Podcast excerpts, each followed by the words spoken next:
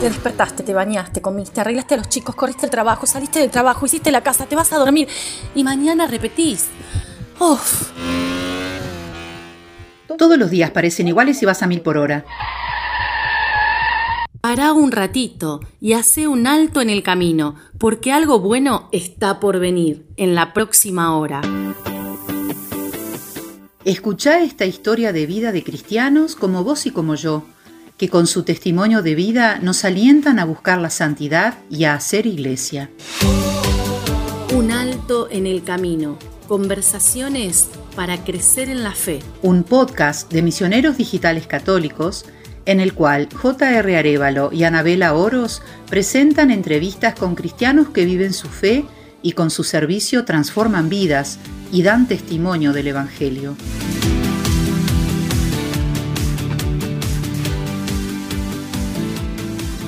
Bienvenidos a una nueva edición de Un Alto en el Camino.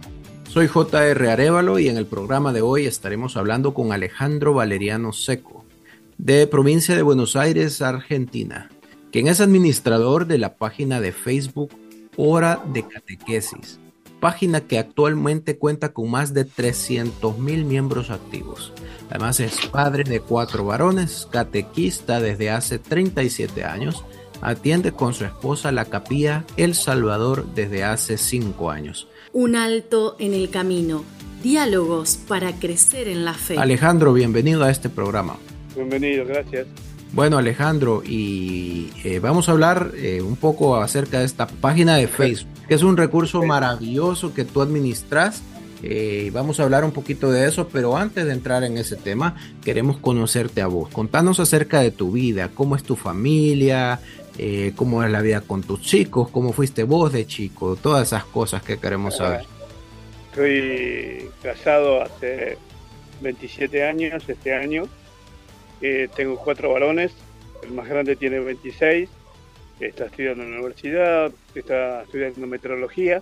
El segundo está también en la universidad, tiene 22, cumple ahora el jueves, quiere estudiar psicología. El tercero, vino con la gracia de Dios, y tiene síndrome de Down, tiene 16 años, y maravilloso, 16 años que nos da toda la gracia que necesitamos para fortalecernos y seguir adelante. Y el más chiquitito, que tiene 15, está en el secundario. Mi infancia fue buena, vivía en otra ciudad, no a donde vivo ahora.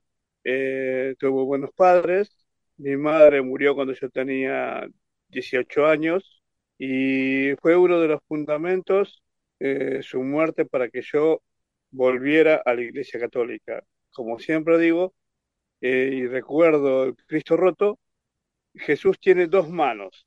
La mano derecha, amable, cordial, misericordiosa, y la izquierda, que es un poco más trabajosa y a veces te sacude, y a mí me sacudió. Yo hice la catequesis como todos los niños, y a los 10 años tomé la comunión, y como decía un viejo sacerdote de mi parroquia, fuimos cristianos cohete, tomamos la comunión y volamos. Cuando estuvo mamá enferma e internada, volví a rezar, y rezar mucho por ella, para que Dios le dé una buena muerte, que no sufriera. Y entonces iba y me hacía las 25 cuadras que estaban desde el lugar donde estaba internado en esa clínica hasta la Catedral de Loma de Zamora, que tampoco es el lugar donde yo vivía, porque tenía que ir en tren hasta ese lugar, hasta la clínica tenía que ir en tren, y después me caminaba las 25 cuadras y iba a rezarle ahí, que era la iglesia que yo conocía, que tenía de referencia del lugar ahí donde estaba mi mamá, y rezaba por ella. A los 3 meses ella muere, y mi papá tiene la idea de que, bueno, que yo, mi cabeza descanse, porque yo la estuve con mi hermana, pero mi hermana estaba con su nenito recién nacido, así que no la podía cuidar a mi mamá. Somos 2 hijos nada más, 2 hermanos nada más, entonces la cuidaba yo. Mi papá tiene la idea de mandarme con mi tía, que se va a ir a la costa, a la playa, por sus vacaciones, y ahí voy. A los 2 días de ir a la costa con mi tía, que yo no tenía mucha relación, a pesar de ser mi madrina, hacía más de 10 años que no la veía. Entonces, recorriendo el pueblito donde fuimos, que se llama Claromecó, encuentro una iglesia y entro. Como todos los pueblos, la iglesia está frente a una plaza, estaban rezando al Padre Nuestro. Como te dije antes, yo hacía ya más de 10 años que no iba, casi 8 o 9 años que no iba a misa. O sea, no recordaba que se tomaban las manos, no recordaba el saludo de la paz. Y como llego al momento del Padre Nuestro, que están tomadas las manos, y después el saludo de la paz y todo, yo lo que quería era que terminaran la misa y yo poder rezarla a mi mamá tranquilo, ¿no? Sin tener la conciencia de que Dios en ese momento me estaba tocando el corazón y que después de ahí no iba a abandonarlo nunca más. Le rezo a Dios, la capilla de la Estela Maris, y cuando salgo de la capilla, miro enfrente de la plaza y lo primero que veo es la estatua a la madre. Una estatua de una mujer con el bebé que era representación de una madre. Y entonces eso me hizo ver de que Dios me había escuchado. Y es lo que siento, Dios me escuchó de todo el rezo que yo había hecho durante los 3 meses, de esas 25 cuadras que yo me caminaba para la catedral, de volver a casa y esta vez en ese lugar que yo no conocía, que no volví nunca más tampoco, poder saber que Dios me había escuchado y que mamá ya estaba en el cielo. O sea, de esto hace 42 años. Eso fue en enero. En octubre, yo, acá en Argentina tenemos, en Buenos Aires propiamente dicho, la caminata a la Basílica de nuestra patrona nacional, que es la Virgen de Luján. Y entonces fui por primera vez a esa caminata. Y en la caminata me encuentro, que yo fui con gente desconocida, con unos amigos del barrio que venían con la parroquia de mi ciudad. Y entonces me engancho con ellos, me sumo a ellos y llego con ellos a la Basílica de Luján. Tan contento quedé que después, a las siguientes semanas, ya empecé a ir a la parroquia.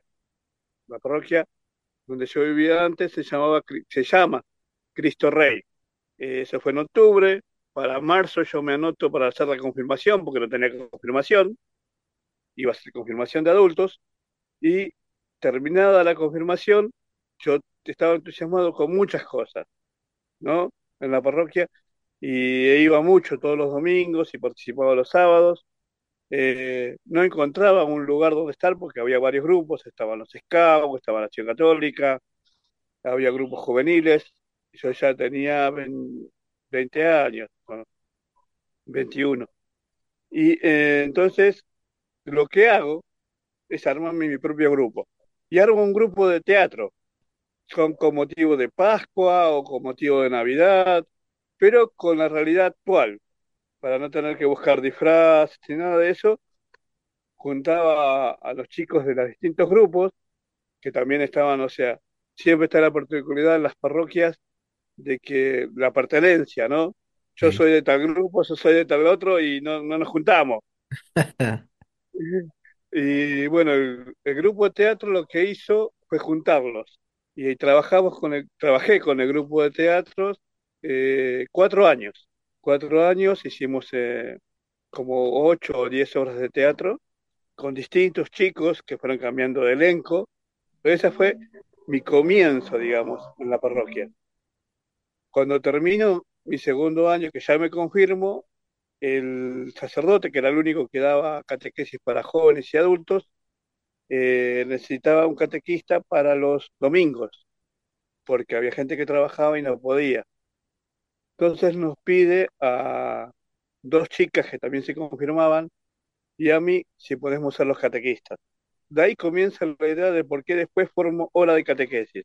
Nos dijo, bueno, ustedes van a tener un grupo, ya estaba la gente, que eran 5 muchachos, 5 jóvenes que venían a la parroquia, que no tenían ni comunión ni confirmación.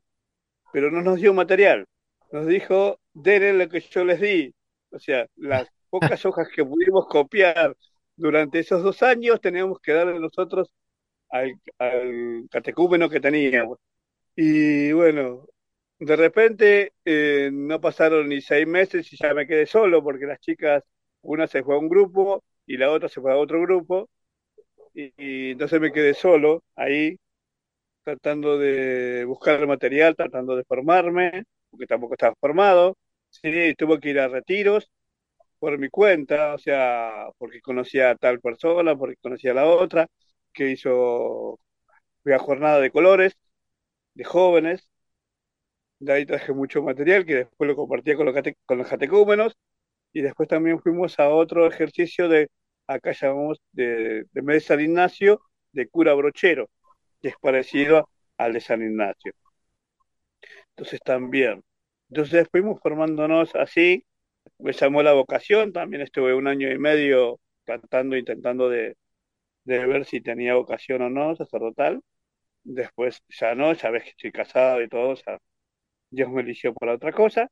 Y después de seguí con otro grupo más de catequesis, un segundo grupo, pero ya intenté formarme mejor. Entonces a parroquia, donde veníamos yo siendo, llegó lo que es acá el seminario catequístico. La diócesis tiene un seminario catequístico que dura 3 años y luego el obispo te da el mandato catequístico.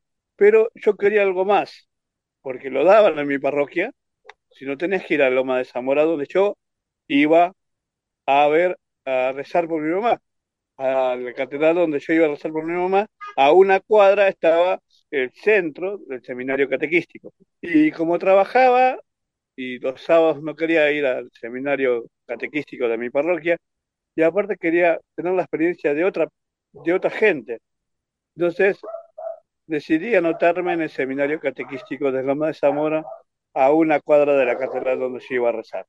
Ahí me anoté, era martes y viernes, 2 horas cada día, y ahí encuentro a quien después iba a ser mi esposa, que vivía en Loma de Zamora, y que también ella estaba recién empezando su catequesis, y ahí nos conocimos durante el primer año, y el segundo año nos pusimos de novio. Al tercero recibo el mandato, pero no por parte de mi parroquia, Cristo Rey, sino por parte de la parroquia de ella, porque ya cuando nos pusimos de novio me vine a trabajar a la parroquia de ella, que es en Banfield, y la parroquia se llama Nuestra Señora de Itatí. Nuestra Señora de Itatí es una advocación de la Virgen Argentina, propiamente de Corrientes, provincia de Corrientes, donde se hizo el milagro, ¿no? Comencé con ella, con catequesis, no de jóvenes, sino de niños. Después, eso fue en el 92, 95 nos casamos, y en 95 yo empecé con la catequesis de adultos. Comencé con la catequesis de adultos, dando catequesis de adultos hasta hace 2 años. ¡Wow! Muchísimo tiempo dando catequesis de adultos. Sí, sí, sí. Y sí. Déjame hacerte una pregunta, Alejandro. Porque sí. De repente las personas pueden decir, a veces la vida en las parroquias es limitado, el material que puede haber, en tu caso fue así como cuando comenzaste, pero... Sí. Pero tú, particularmente, sentís ese llamado a seguirte formando, a seguir estudiando, a seguir buscando información. ¿Qué te lleva, qué te empuja a vos a decir, necesito formarme, necesito conocer más, necesito esto de la religión, esto es lo mío? Bueno, hiciste tu discernimiento para vocación sacerdotal, decís, no iba por ahí el camino, pero seguís con esa hambre, con hambre insaciable por conocer y formarte. ¿De dónde nace eso? Y creo que, o sea, como siempre digo, todo viene de la educación de uno, de la educación que uno tiene, de cómo los formaron los padres. Mi mamá rezaba cuando yo era chico, bendecía la comida,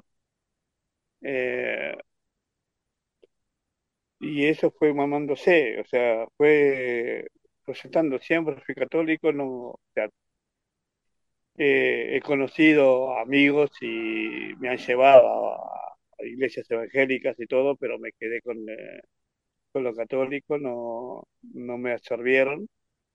Creo que es eso. Mi mamá me enseñó primero a conocer a Dios, ¿sí? Después los santos, la Virgen. Y eso me quedó penetrado, ¿no? Son la historia de San Francisco, la historia de la Virgen María. Y ella en sus últimos años, en el último año, también iba mucho, rezaba mucho, venía fuera de casa cuando trabajaba ella también, iba con mi hermana a visitar la Virgen de Lourdes en otra ciudad, ¿no?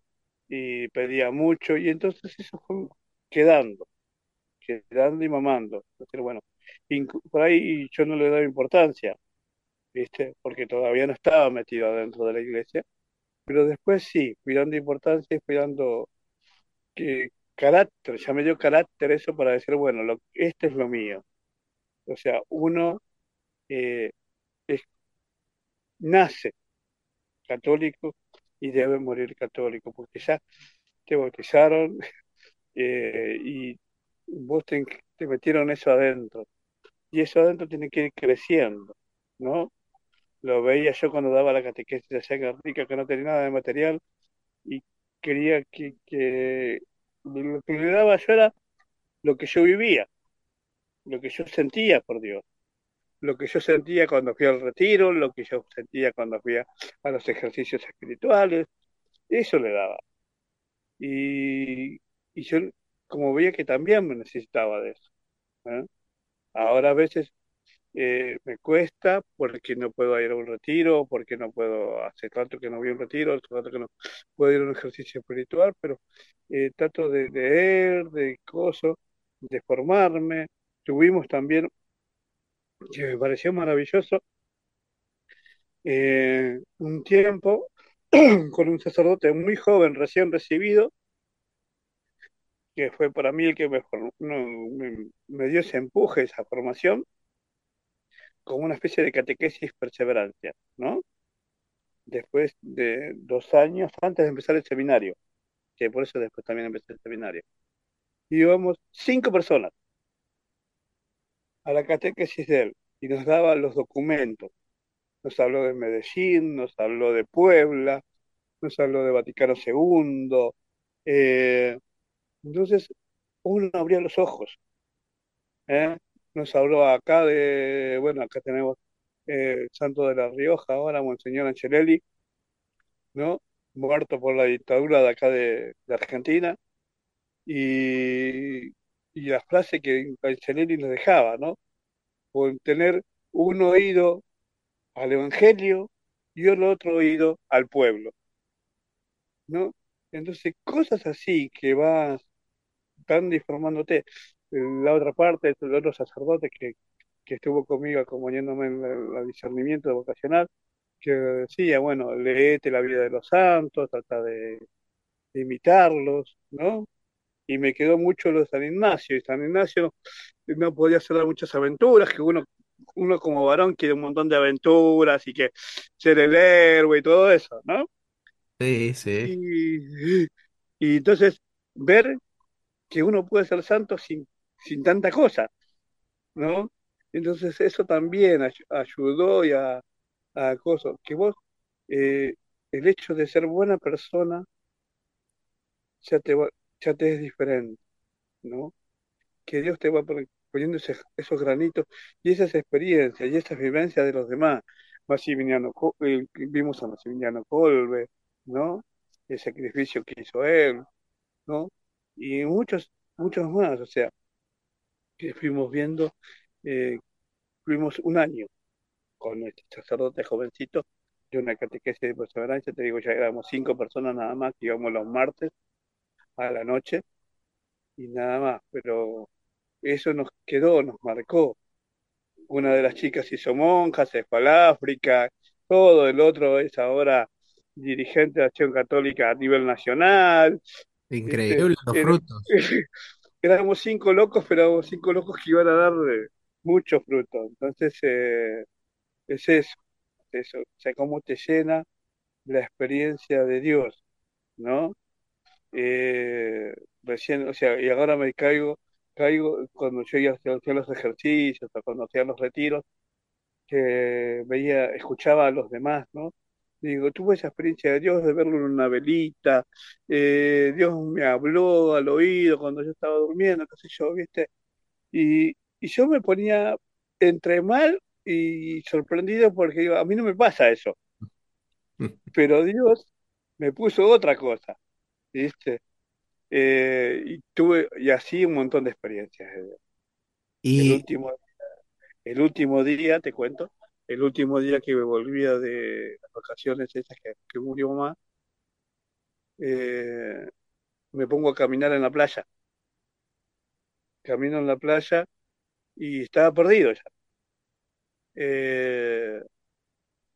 Y la playa tenía una sola salida, cuando venían las camionetas, porque había un campeonato de pesca,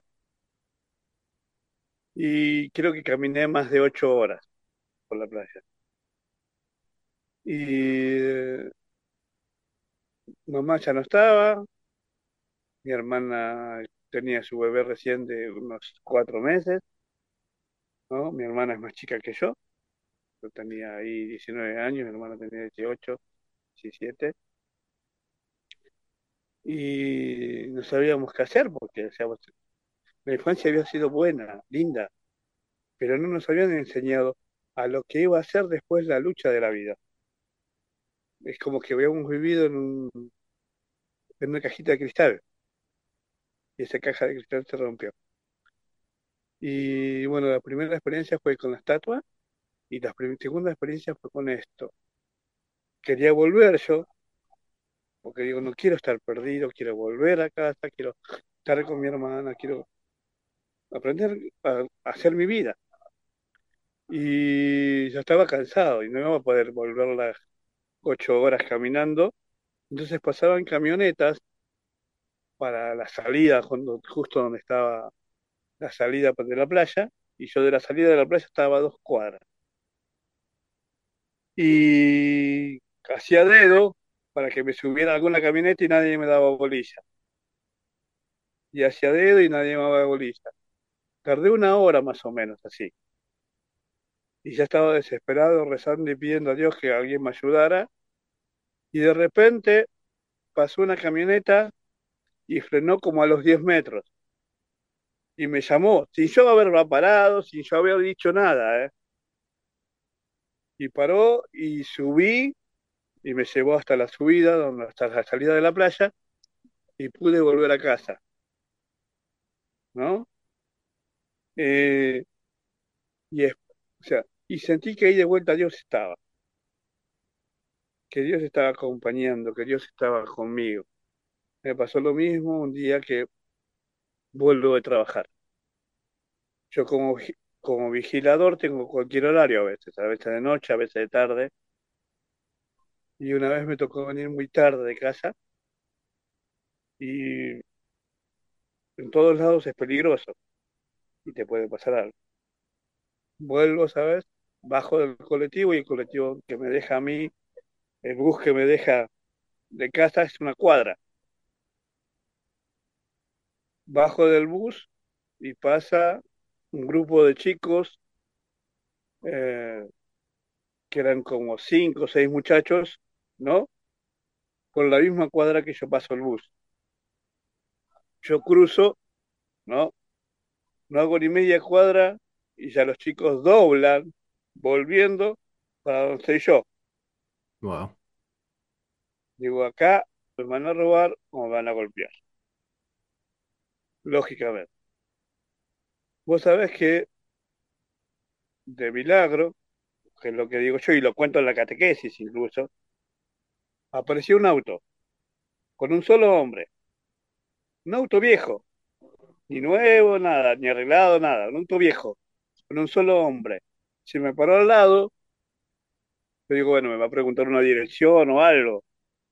No, me dice, subí, que soy policía, si no te van a robar. Entonces yo quedé desconfiando, ¿viste? Y me dice, no soy policía, pero te van a robar en serio. Me dice, subí porque... Pero vivo acá a media cuadra, le digo. No importa, me dice, subí porque te llevo hasta la puerta. Y subí y me llevó efectivamente hasta la puerta de mi casa. Wow. Entré y los muchachos pasaron de largo y después volvieron de vuelta para su recorrido. O sea, dieron la vuelta y volvieron de vuelta para su recorrido. Nunca más apareció esa persona. Nunca supe cómo se llamó. ¿Ah? Increíble. Esas son las bondades, digamos, las caricias de Dios, ¿no? Que de repente pasan en la vida y no te puedes explicar y simplemente das gracias por esas bendiciones que de repente recibís, ¿no? Sí, es eso. Y déjame hacerte otra pregunta. Llevas 37 años en este caminar como catequista. Muchísimas experiencias, muchos años de formación, incluso con tu esposa, pero llama la atención ahora en este tiempo digital, ¿no? Con las redes sociales y todo eso. Nosotros te encontramos por tu página de Facebook, Hora de Catequesis.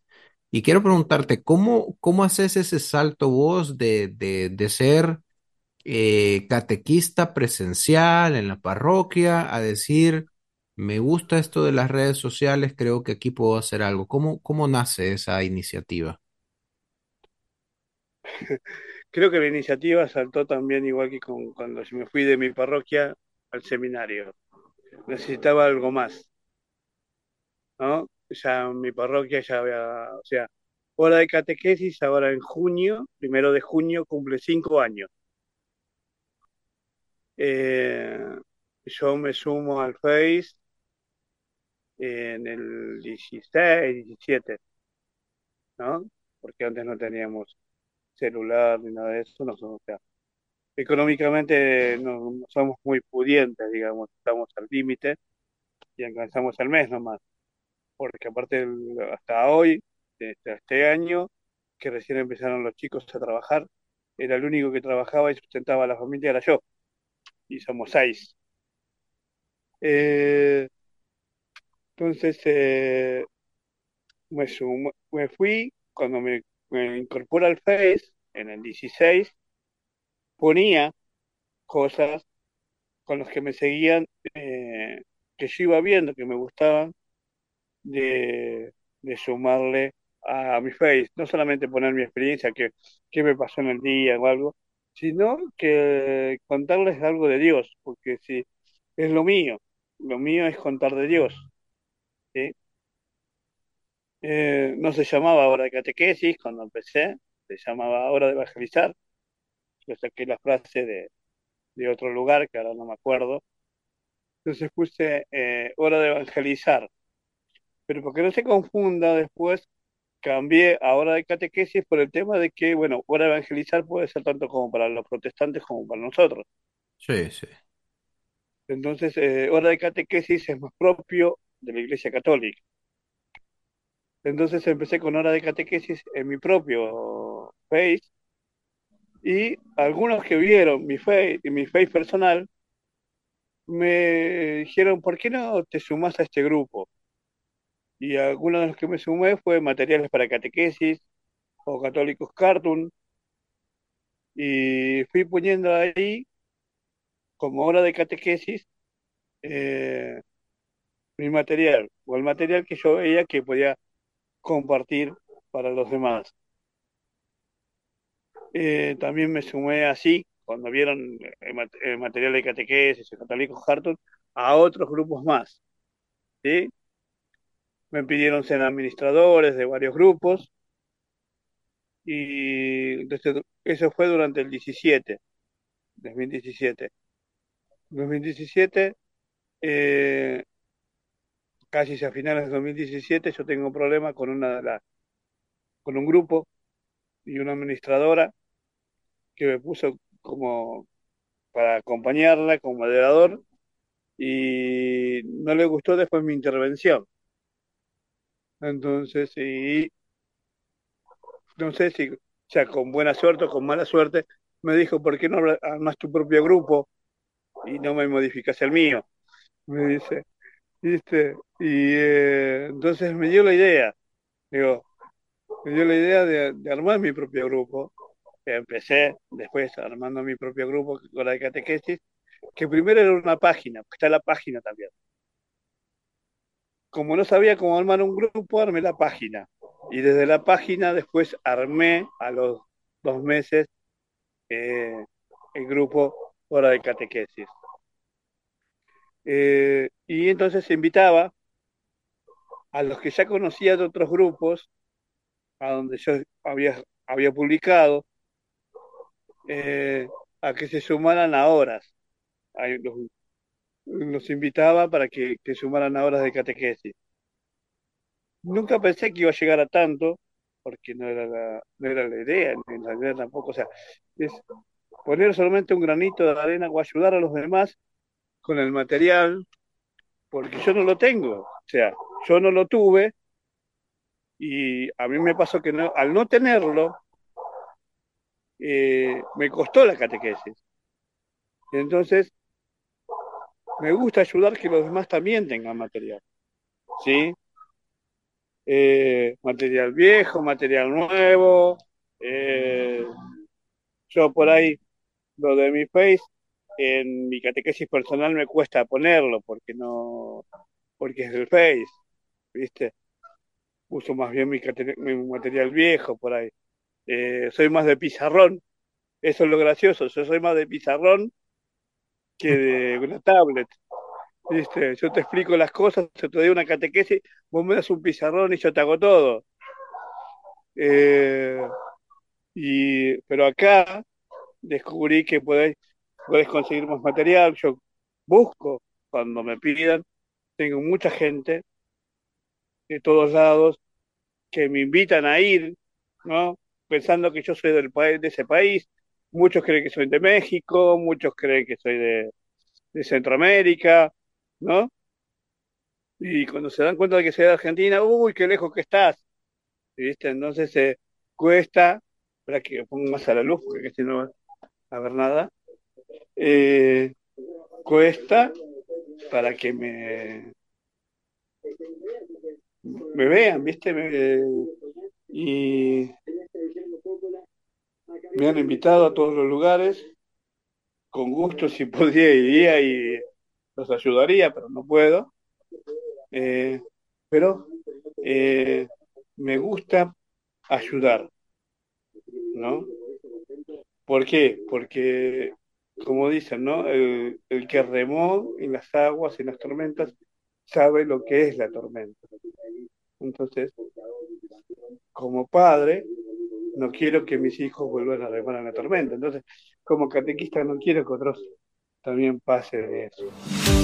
Puedes seguirnos en todas nuestras redes sociales como Misioneros Digitales Católicos, en Facebook como Un Alto en el Camino, Una Historia de Fe, y en Instagram como J.R. Arévalo. Además, puedes descargar la aplicación de Misioneros Digitales Católicos. Búscala en App Store y en Play Store, para iPhone y Android.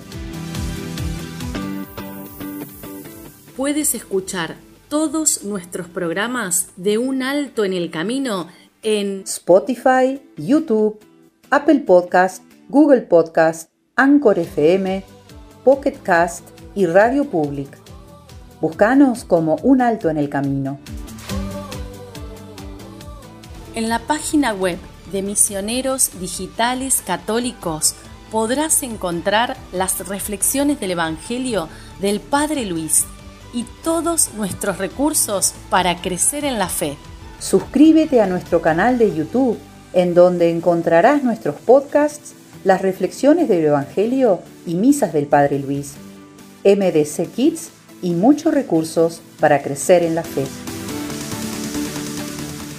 Seguimos platicando en Un Alto en el Camino con Alejandro Valeriano Seco, quien nos está contando los inicios de esta página web, grupo en Facebook, Hora de Catequesis.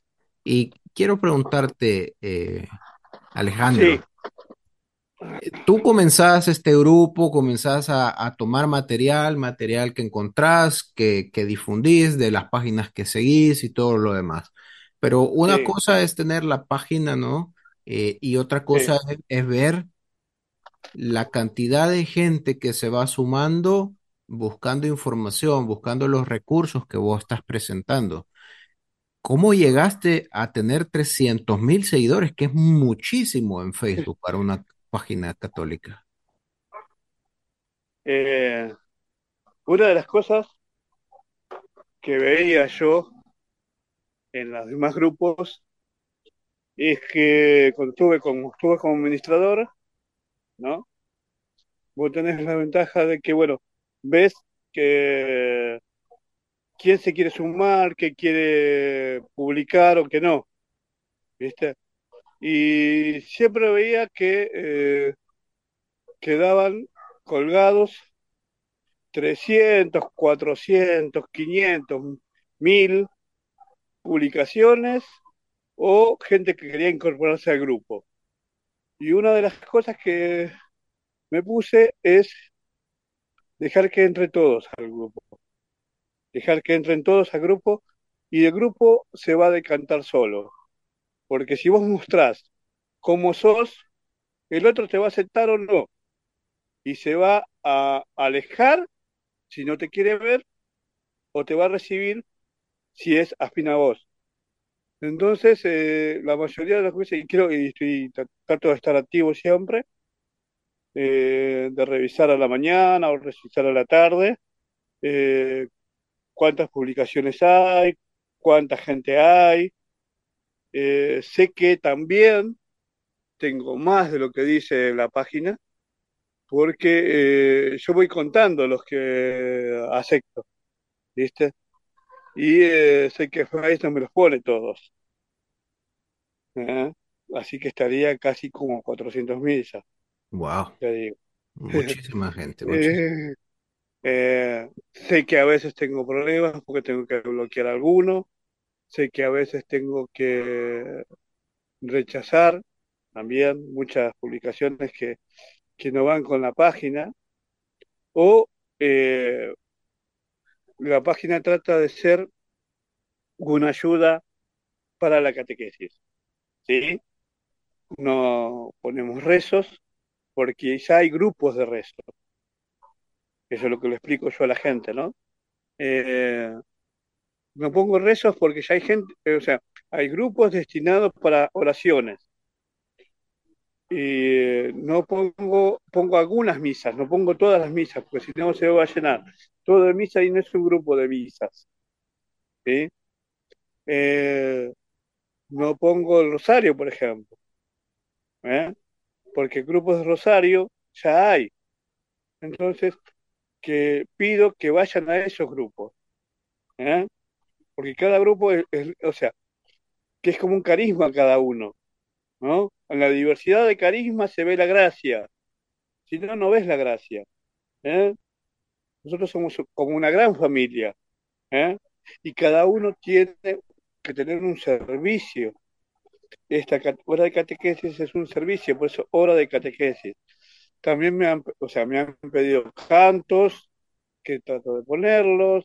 Me han pedido que yo también, el hecho de tener la variedad y tener material que busco tanto en Google como en Instagram, como en Facebook, como en Twitter, de las distintas páginas que van poniendo, ¿sí? Trato de que sean páginas conocidas y las dejo, o sea, cuando... Por ahí antes robaba y no ponía ningún nombre, ahora sí. Pongo el nombre de la página para que la gente vaya a esa página. Claro, claro. ¿No? Que vaya a esa página, mirá, esto que publiqué salió de tal lugar, entonces andá a tal lugar a buscarlo, ¿no? Y la gente confía mucho en eso, que es por ahí que se sumaron por eso. No sigue una línea estricta, porque también me ha pasado que tuvimos que... un amigo que era creo que de El Salvador, bien probablemente dicho, o cerca de El Salvador, se hizo monje franciscano y había armado una página. No te voy a decir el nombre porque no cabe la cosa ahora. Entonces nos dejó como administrador a 4 personas. A mí primero, porque era Estaba él y yo nada más primero, y después puso a 3 más. Uno de los administradores se empezó a quejar de los demás. ¿Viste? Y entonces una señora y yo, que ya teníamos grupo aparte, decidimos separarnos. Claro. ¿No? Sí, son cosas que también a veces la idea de las personas es diferente, ¿no? Y, claro, es cierto. Como decía, el otro día charlaba con una persona, no discutía, sino charlaba sobre el criterio, ¿no? El criterio que le quiere poner uno al grupo, o el criterio que le quiere poner a la página que uno tiene, ¿no? Por ahí no combina con tu criterio, pero sigue siendo un criterio católico, y eso es lo importante. Es lo importante, lo importante es sumar, ¿no? Claro, entonces eso era el punto, ¿viste? Como vos dijiste, sumar. Yo veía que se llenaban las publicaciones, se llenaba la gente que quería participar, y esta persona no los dejaba. Por tanto, porque no quería, por ejemplo, una cosa graciosa, o sea, yo publiqué algo y después una de mis seguidoras también lo publicó. Entonces se quejó conmigo de por qué yo copiaba lo que costó, sin fijarse que era mío lo que ella había puesto. Entonces fue esa división la que me hizo ver mi criterio para mi grupo. Acepto a todos, y después lo charlo con ellos. Es decir, bueno, cometiste un error, bueno, te mando un mensaje por Messenger, ¿no? Corrección fraterna, ¿viste? En silencio, por Messenger te hablo, te digo, bueno, mira, pasó esto, esto y esto, y bárbaro. Está. Si te rechazo algo, mandame un mensaje por Messenger, yo te digo por qué te lo rechazo, o bien, como le digo a muchos, vos querés publicar en mi grupo, mandame lo que vos querés publicar, si yo lo acepto, ponerle un logo o ponerle un nombre que yo pueda identificar, entonces cuando yo los reviso, yo sé que es el tuyo, entonces voy y me es más fácil, ¿eh? Porque siempre tengo 200 o 300 publicaciones que a veces tengo que ir viendo y no tengo tiempo tampoco. Claro, imagínate estar tratando de clasificar 300 o más solicitudes, ¿no? Eso es un trabajo en sí mismo. Y quería preguntarte, eso precisamente, interactúas con tantas personas y quisiera saber si tenés por ahí alguna experiencia con alguien, algún par de personas que te haya marcado profundamente, que te haya dicho, esto que estoy haciendo vale la pena realmente. Con algunas sí, te digo. Todavía sigo rezando por Mónica, no me acuerdo dónde es, que me pidió, primero que mandé interactuó por Messenger. Todo es por Messenger, ¿sí? Le digo a usted, yo estoy para ayudar, yo estoy para servir, ¿querés conectarte con un mensaje de Messenger? Yo te contesto. Mónica tenía problemas maritales, me pidió rezar por ella, y se fueron arreglando, ¿no? Y nos fuimos conectando y hablando, y viendo que sus problemas maritales estén mejor, ¿no? Y que la compañía y la ayuda, ¿no? El hecho de estuvimos creo que un mes y medio conectados todos los días hablándonos. Otra señora que era de Palma de Mallorca, donde estuvo el volcán en España hace poquito, el año pasado, el anterior. Sí. Que destruyó todo también ahí. Estuvimos conectados durante el tiempo del volcán todos los días, porque ella iba contando todo lo que sufría. Ella no vivía propiamente en la isla, pero vivía en la otra isla, de enfrente. Y entonces me iba contando todo lo que ella iba sufriendo y todo lo que iba pasando. Entonces yo le trataba de comunicar, trataba de decir la experiencia, la vivencia. Veíamos que la iglesia hasta el último momento estuvo, después se derribó. Entonces, que íbamos con la esperanza y que hablábamos y que contábamos.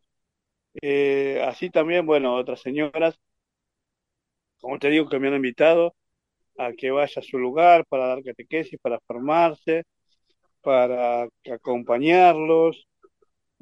Cuando le cuento a mi señora también tiene ganas de ir, pero no, es imposible.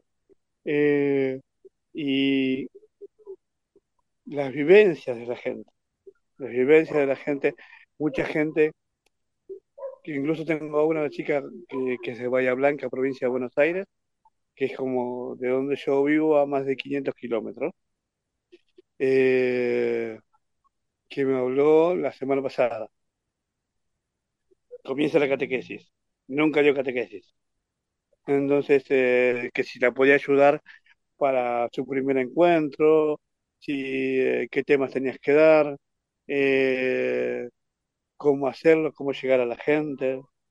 Entonces, ir viendo y buscando y preguntándole a mi señora, que ya da catequesis de niños hace más tiempo que yo, y cómo hacerlo, cómo hablar, cómo estar con la gente, y escribirle más o menos un itinerario, un temario, como para que ellos puedan trabajarlo, ¿sí? Wow. Hasta hace 2 años que te dije que yo estaba en catequesis adulta, usamos un temario que armamos nosotros mismos. Habíamos armado un temario con el sacerdote que estaba en su tiempo cuando yo empecé en el 96, con 10 temas, y lo usamos hasta hace 2 años, ese temario. Y era un temario escrito a máquina y nada más, 10 puntos, quién es Dios, la fe, la oración, la Biblia, la Iglesia, los sacramentos, mandamientos y pecados, Jesús, María y la vida cristiana. Esos 10 temas se daba catequesis de adulto, tanto de autismo como para matrimonio. Y tenías que darlo en 1 año nada más, porque te caes 1 año de adulto. Bárbaro. Adultos o jóvenes, ¿viste? Adultos o jóvenes, mayores de 18. Y te digo que incluso lo compartí hace un poquito con una señora que quería un temario para catequesis de adultos. Se lo compartí también para que, bueno, yo lo que hice fue agregarle citas del nuevo catecismo, porque antes era, o sea, teníamos los temas nada más, y los materiales y el desarrollo tenés que hacerlo vos con tu impronta, ¿no? Y como yo empecé, siempre con la impronta de uno. Bueno, entonces le agregué hace unos 4 o 5 años notas del catecismo, del nuevo catecismo, ¿viste? Como para que tuvieran un poquito más de material la gente. Qué buenísimo. O sea, es decir, te puede buscar la gente a vos en tu grupo, Hora de Catequesis, sí, y decir, Alejandro, te necesito porque necesito que me guíes, tengo que dar catequesis, quiero recibir catequesis, ayúdame. Sí, eso hace. O sea, por Messi ya tengo un montón de gente que incluso lo pongo. O sea, cuando publico algo, por ejemplo, de Cuaresma, ponerle de Cuaresma ahora, que no, y te piden, por ejemplo, pusiste de Cuaresma y te piden de la Santísima Trinidad, ¿no? En los comentarios te ponen, me pones algo de la Santísima Trinidad, entonces voy yo y le contesto en el comentario, te mando algo por Messenger. Y por Messenger yo voy y me comunico con esta persona, le digo, mira, te mando esto de la Santísima Trinidad o el tema que necesites. Si le pongo, por ejemplo, de primera comunión, no tenés lo mismo para confirmación. Entonces voy y le digo, bueno, por Messi se te mando para confirmación. Para no publicar, porque a veces publico una semana una comunión, confirmación, bautismo, como he hecho, y a la otra semana están pidiéndote de vuelta. Entonces les digo, bueno, fíjense tienen el archivo de fotos, que están todas las fotos ahí, de todo lo que yo publico, porque publico fotos, porque así es mejor, lo que vos ves, lo podés visualizar y podés guardarlo mejor, Entonces eso ayuda a que la gente pueda absorberlo mejor. Claro. Así lo veo yo, ¿no? Y entonces, o anda la lupa y pones el tema y te va a saltar todo lo que publicamos, ¿no? Por eso trato de, incluso, o sea, si busco algo en Google o si busco algo en Internet, ¿no? Me tomo el tiempo de hacerle captura de pantalla a todo, incluso lo escrito, lo que está escrito, para poder ponérselos a la gente y que tenga así acceso. No directamente decir, bueno, te pongo el link y vos andás a buscarlo, no. Yo me tomo el tiempo de sacar captura de pantalla o bajar las fotos, armarlo, porque trato de armarlo, con un sentido, que tenga un sentido catequístico, una frase o algo, varias frases o lo que sea, y, o si es un tema, por ejemplo, como te dije, de la Santísima Trinidad, no voy a buscar una sola foto, sino voy a buscar varias, y a veces se queja mi señora que estoy mucho tiempo también en el Face. Claro, me imagino. Me imagino. Mira, para ir cerrando el programa, porque realmente podríamos platicar muchísimo, pero quiero hacerte esta pregunta. Hoy por hoy, ¿qué significa para vos Hora de Catequesis en lo personal? En lo personal, y es como te dije antes, es como un hijo más, como dicen, ¿no? Es mi cable a tierra, es mi conexión con Dios, es mi conexión con la catequesis ahora. Todavía en la capilla todavía no comenzamos la catequesis. ¿Está? Como es la capilla del cementerio, tenemos la gracia y la desgracia de que viene poquita gente, porque es el cementerio. Tenemos más gente de paso que gente propia de ahí del lugar. Entonces, en la catequesis siempre tenemos 4 o 5 chicos nada más. Yo estoy dando confirmación ahí ahora. Entonces, mi sed, mis ganas de dar catequesis, yo la vuelco acá, en Hora de Catequesis, ¿no? Es mi forma de dar catequesis, ¿no? Hora de Catequesis es mi forma de dar catequesis, de pensar en cristiano, ¿no? Que esa era otra de las frases que también, ¿no? Muy bonita, por cierto, pensar en cristiano, qué bonita frase, realmente.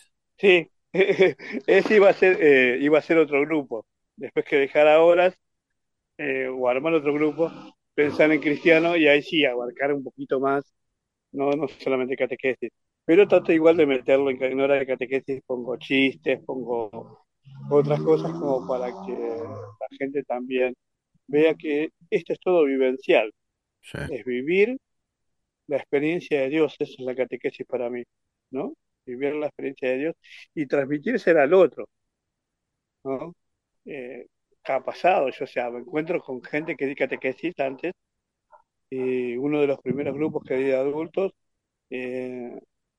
varios después fueron ministros de la Eucaristía, algunos se metieron de religiosas, ¿no? Y bueno, siguieron en la parroquia mucho tiempo, ¿no? Entonces, bueno, uno ve los frutos mucho más rápido que con los niños, ¿no? Pero también te ayuda eso a que vos te fortalezcas. Claro. No, y pensando, imagínate, bueno, me llamó muchísimo la atención lo que hablábamos antes, que decías, cuando tú comenzaste con los otros 5 locos, dijiste vos, sí. Ahora en Acción Católica, otra monja, y tú llegándole a más de 300,000 personas a diario. Los frutos son enormes realmente, y quedo maravillado porque te veo a vos y veo una persona con los pies sobre la tierra, una persona que genuinamente está haciendo las cosas por amor a Dios, por la razón que es, ¿no?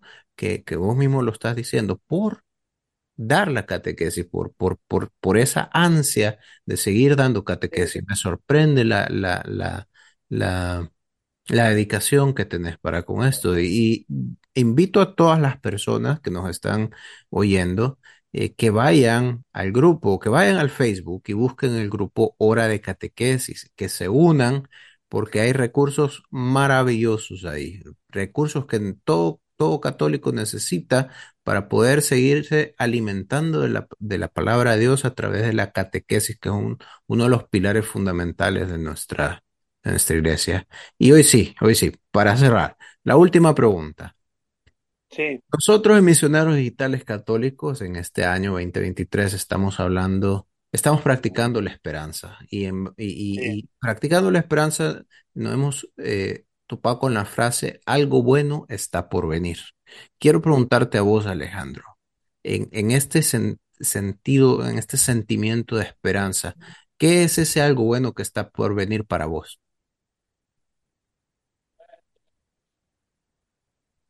Y te digo que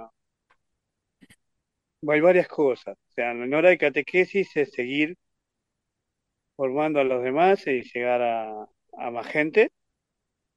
En lo personal, poder arreglar la casa. Y seguir teniendo la experiencia de Dios, eso es lo más importante. Seguir que a veces nos cuesta, mis hijos ya no tienen tanta la experiencia de Dios. Y nos acompañaron, sí, cuando eran adolescentes en la catequesis, pero después no nos dejaron, ¿no? Nos dejaron. Y creen en Dios, tienen los fundamentos, como te dije, la educación es importantísimo. Tienen los fundamentos, ellos o sea, tienen la ideología o sea, la ideología cristiana tienen en su cabeza, pero no la practican. Tal vez porque nos ven que nosotros nos absorbió la catequesis, nos absorbió la iglesia, y al ser grandes no pudimos participar en todo lo que ellos querían, ¿viste? Pero tenemos la experiencia con la esperanza con mi señora de que ellos siguen creciendo, o sea, su semilla está. Sí, así es. Su semilla está, va a crecer en su tiempo de Dios. Esa es mi esperanza, ¿viste? Y como siempre digo, y como, o sea, más allá de que, bueno, hasta el cielo no paramos, en el cielo nos vamos a encontrar. Que esa es mi esperanza. O sea, que siempre lo que le digo cuando termino la catequesis, más allá de que les pido alguna promesa o algo que hagan por su confirmación, porque se confirma, terminamos así la catequesis, es que en el cielo nos vamos a encontrar. Esa es mi esperanza. Encontrarme con mi mamá, con mi papá que se fue, con mis hijos, encontrarme con nosotros. Te cuento la última. Tuvimos 2 abortos espontáneos, perdimos mi señora 2 embarazos. ¿Sí? El primero fue al poco tiempo de estar casados, de recién casados. O sea, primerizos, no sabíamos cómo cuidarnos. Mi señora estaba embarazada de 2 meses y perdemos a un bebé. Nos quedamos mal, fuimos al hospital, le hicieron raspado, ahí dijeron que, bueno, que era un feto, que había perdido. Y vos sabés que empezamos a rezar, a rezar, a rezar. Y en ese término de esa semana, que después de llorar la pérdida, soñamos los dos soñamos lo mismo, que una beba, una nena de unos 10 años, se acercaba a nuestra cama y nos despertaba. Los dos, esa misma noche, soñamos que una nena de 10 años venía a nuestra cama y nos despertaba. Esa es María del Rosario, que es nuestra hija, ¿no? Bueno. Tuvimos después a Matías, después tuvimos a Esteban, y de vuelta nos pasó lo mismo. Perdimos la que iba a ser la madrina, la llevamos al médico con lo que iba a estar la madrina, llevamos al médico a mi señora, y cuando le hace el raspado, ahí ella, la madrina, sintió que era una nena. Entonces tenemos a Cecilia, ¿no? Entonces somos una familia muy grande, de 8 personas. Y somos, sí. Porque recordamos tanto el 23 de enero como el 3 de septiembre, ¿no? A María del Rosario como a Cecilia. Incluso lo rezamos, incluso el más grande. Cuando era más chico, siempre le rezaba a su hermanita, a su hermana mayor. Y siempre hacemos recordar, ¿no?